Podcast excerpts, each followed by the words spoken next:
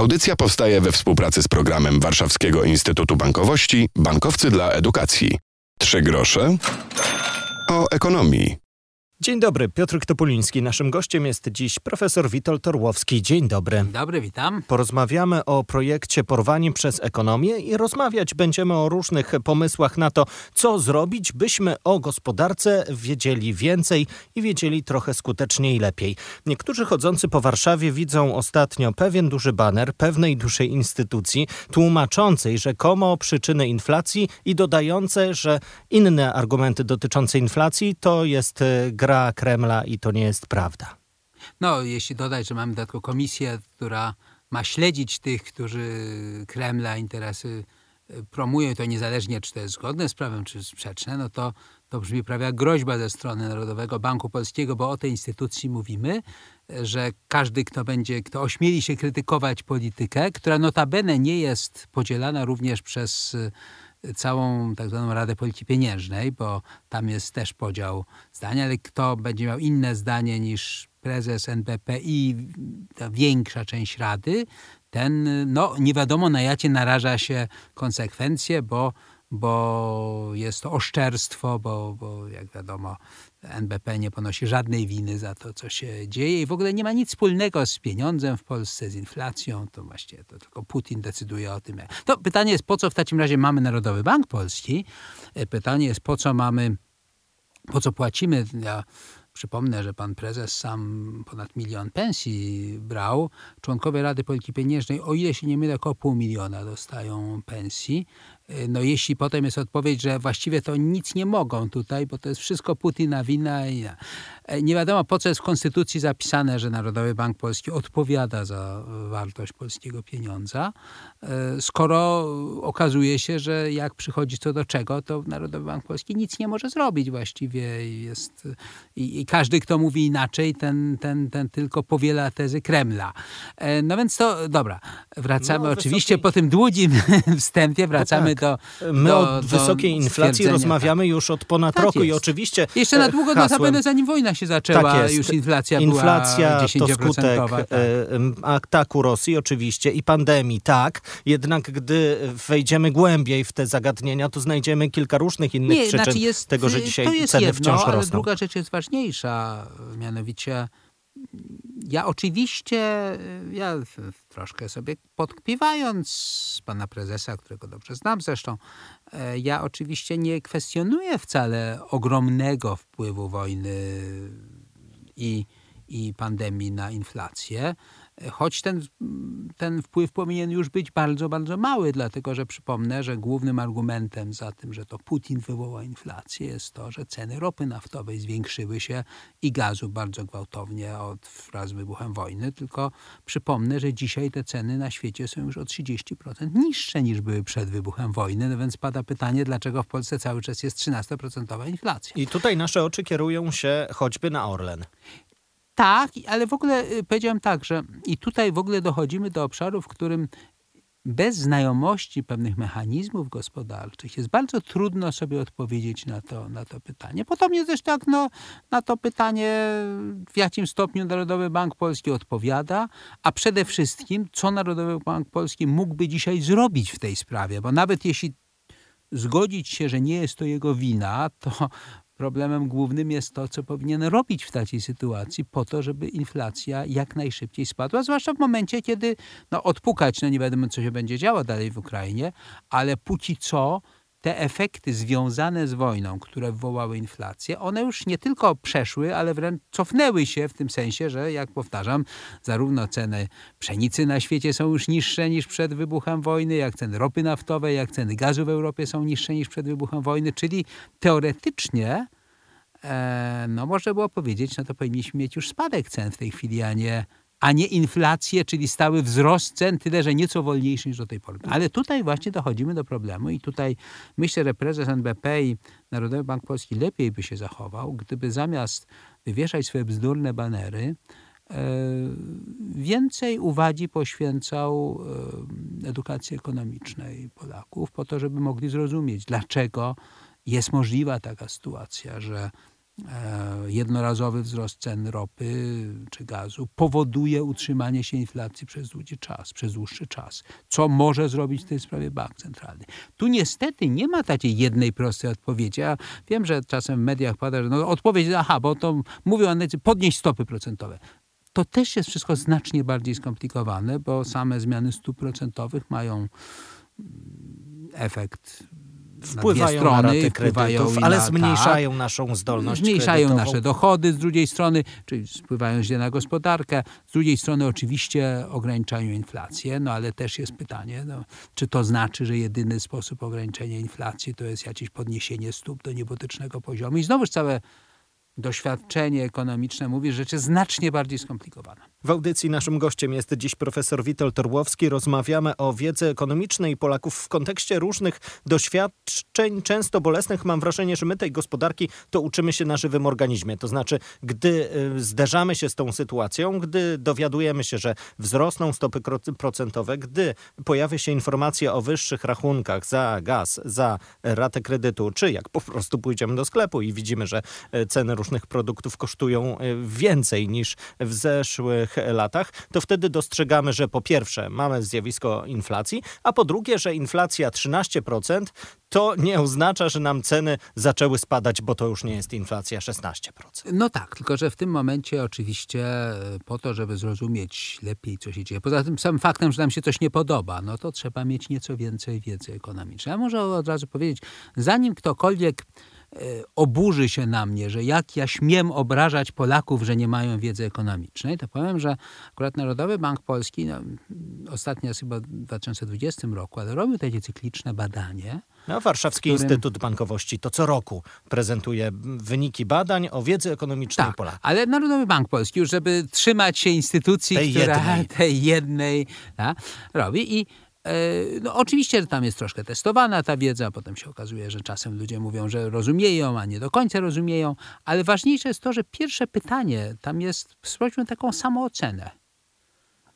Pyta się dorosłych Polaków, czy masz dostateczną wiedzę, o i tutaj jest ileś tam wymienionych. Proszę sobie wyobrazić, że na przykład pytanie o to, na pytanie w 2020 roku, na pytanie, czy masz wiedzę, skąd się bierze inflacja, wystarczającą, 70% Polaków dorosłych powiedziało, że nie ma takiej wiedzy. I też wydaje mi się, że nie jest to błędem przyznać się do braku Oczywiście, wiedzy. że nie jest błędem. Znaczy błędem jest udawać, że się wiedzę ma, kiedy się jej nie ma. Natomiast y, zwłaszcza wtedy się popełnia kolejne błędy. Yy doradzając sąsiadowi i sobie, jak y, inwestować, y, co, na kogo głosować w wyborach, znaczy programy gospodarcze głosować itd., tak itd. Tak Natomiast nie jest problemem, to znaczy nie jest, nie jest grzechem to, że nie ma wiedzy. Wiedzę trzeba próbować zdobywać. Natomiast ta sama, ta sama grupa Polaków pytana, dlaczego nie ma wiedzy, odpowiada, bo, bo to szkoła powinna nauczyć nas tego. I mówią to osoby już często po szkole. No przecież no, się no, nie wróci. To dorosłych się pyta o to, w związku z tym to jest takie właśnie, że no to trzeba było mnie nauczyć, jak chcecie, żebym rozumiał. E, a dlaczego, odpowiedź, a dlaczego, jeszcze jedno pytanie, dlaczego tak źle edukacja ekonomiczna idzie? Odpowiedź jest 70%, bo nudna i trudna. I tak często było podczas lekcji podstaw przedsiębiorczości. I Teraz tak jest jakiś było, pomysł na to, by tak biznes jest, i no. zarządzanie był tym nowym no, pomysłem. No tak, projektem. ale wie pan, od samej zmiany nazwy to, znaczy ja wiem, że to jest taka metoda, że jak coś jak łajba przecieka, to zamiast ją remontować, co jest drogie i trudne, to lepiej zmienić jej nazwę na przykład i nową chorągiewkę wywiesić. Natomiast y, problem jest znacznie poważniejszy. I ja no, uznałem, że spróbuję ja przynajmniej w swoim obszarze coś z tym zrobić. Jak jak pan wie i może część słuchaczy wie, jestem ekonomistą, ja się zajmuję właśnie tymi nudnymi rzeczami, stopami procentowymi, polityką pieniężną, e, budżetem i tak dalej. To są nudne rzeczy, naprawdę nudne, trudne rzeczy. E, nie, znaczy są naprawdę bardzo zaawansowane. Natomiast uznałem, że no skoro Polacy nie mają dostatecznej wiedzy ekonomicznej i mówią, że w szkole nie będą się uczyć i nie mają ochoty, bo to jest nudne i trudne, no to może spróbować y, zaprezentować im wiedzę ekonomiczną w formie nie tak nudnej, i nie tak trudnej, czyli takiej możliwej do zrozumienia. I żeby to zrobić, rzeczywiście no, cofnąć się do nastolatków, bo nie ukrywam, że trzydziestolatek, no on sam może nawet przyzna w tej ankiecie NBP, że nie do końca rozumie, ale gdyby go na ulicy, gdybym zaczepił go profesor Łoski, powiedział, pan nie rozumie ekonomii, to powiedział, chyba pan, proszę mnie nie obrażać w ogóle, ja świetnie rozumiem ekonomię tak dalej. Więc e, uznałem, że nie ma co specjalnie, jak pewien były premier mówił, kopać się z koniem. Ja spróbować należy, a spróbować należy dotrzeć z wiedzą ekonomiczną, tylko podaną w zupełnie inny sposób do nastolatków. To jest taki podatny grunt e, na wiedzę i też są to osoby, które już mają karty, płacą telefonami, kupują w internecie nie tylko rzeczy takie potrzebne do życia, nie wiem, stykają ubrania, się ze wzrostem cen. Ale, ale, płacą za różne usługi w tak grach komputerowych, w internecie i stykają się ze wzrostem cen zdecydowanie. No i w związku z tym e, to, co zrobiłem na początku, ale proszę, to, to, proszę pamiętać, to nie będzie koniec tej historii, no to napisałem coś, co można nazwać oczywiście specyficznym podręcznikiem ekonomii dla nastolatków, dla mniej 13-14 latków. No znaczy taki, taki wiek celowałem. No, wiadomo, że teraz sposoby na przykład komunikacji zmieniają się na tyle, że... TikTok, że Instagram. Tak jest, że, że trzeba było wybrać jakąś i to dość wąską grupę, z którą się spotykałem, sprawdzałem, czy język im odpowiada i tak dalej, i tak dalej. E, oczywiście ta książka nie jest, nie jest zakazane, żeby ktoś poza tym obszarem sięgał po nią, natomiast, natomiast no, musi liczyć z tym, że to jest napisane mniej więcej językiem trafiającym do do 13-14-latków, którzy notabene, niech wszyscy pamiętają, to nie jest tak, że to są głupie dzieciaki. To już są, to już są ludzie, którzy potrafią naprawdę, dojrzewający ludzie, który, z którymi można naprawdę na poważny temat rozmawiać, tylko trzeba oczywiście odpowiednim językiem. E, wiadomo, że ekonomiści są znani z tego, że mówią takim żargonem, im bardziej żargonem niezrozumiałym mówi taki specjalista, Każdy tym naukowiec bardziej, tak ma. Tak jest, tym bardziej jest przekonanie, on musi być tak mądry, że w ogóle nawet nie można zrozumieć, o co, o co mu chodzi. E, przy czym e, ja mam niestety takie, często to nie jest tylko przekonanie, a niestety tutaj wiele mam obserwacji, że bardzo często, nie zawsze oczywiście, osoba, która mówi skomplikowanym językiem, bardzo żargonem, po prostu zwykłym słowem nie potrafi tego powiedzieć, a czasem to oznacza również, że on sama tego nie rozumie tak naprawdę, nie potrafi inaczej niż tylko takimi gotowymi klockami odpowiadać na, na, na problemy. I tutaj też ktoś mógłby powiedzieć, albo nas nie nauczono w no, szkole, no, czy w szkole no, wyższej. Zazwyczaj są po studiach ekonomicznych, oni akurat ekonomię znają. Natomiast e, na czym polegał pomysł książki najpierw, potem do programu jeszcze przejdziemy. E, książka, no to no dobra, no to przecież nie można podręcznika kazać czytać. No ale wyobra- proszę sobie wyobrazić, że taki przemądrzały profesor ekonomii przychodzi do szkoły i właśnie takim żargonem próbuje mówić. Tylko szóstka y, takich sprytnych uczniów y, porywa.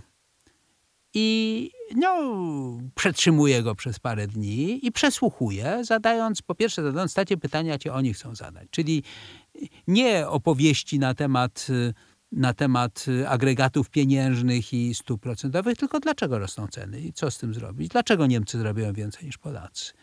E, skąd się bierze kryzys klimatyczny, jakiego typu może mieć konsekwencje, jak to nas będzie dotykać i tak dalej. To jest, to jest 20 takich przesłuchań, które szóstka zamaskowanych porywaczy robi, przy czym jeszcze mm, przesłuchanie ma to do siebie, że odbywa się na warunkach przesłuchującego, więc jak profesor usiłuje tutaj zamiast y, ludzkim językiem to uciekać w jakieś wzory, modele, no to natychmiast ci go przywołują do porządku.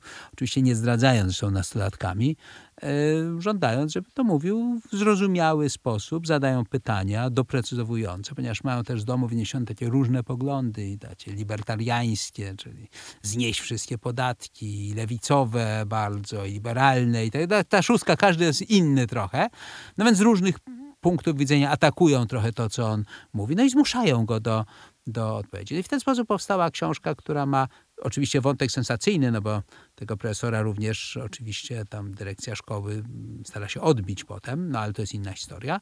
Natomiast jest tam 20 przesłuchań, które mniej więcej pokazują, powiedziałbym, takie, takie najważniejsze wiedzę o ekonomii i gospodarce i rynku, z tym, że nie wiedzę w sensie liczb, w sensie wzorów, w sensie definicji, tylko wiedzę o pewnych podstawowych mechanizmach, które są. Oczywiście łatwo jest zadać pytanie, dlaczego Niemcy zadają, zarabiają więcej niż Polacy. No to profesor odpowiada, no oczywiście, no już skracając, no, wskazuje, że wydajność pracy będzie większa w Niemczech. No ale w fabryce niemieckiej. No to pada pytanie, dobra, ale przecież niemiecka kelnerka robi dokładnie to samo, co polska kelnerka.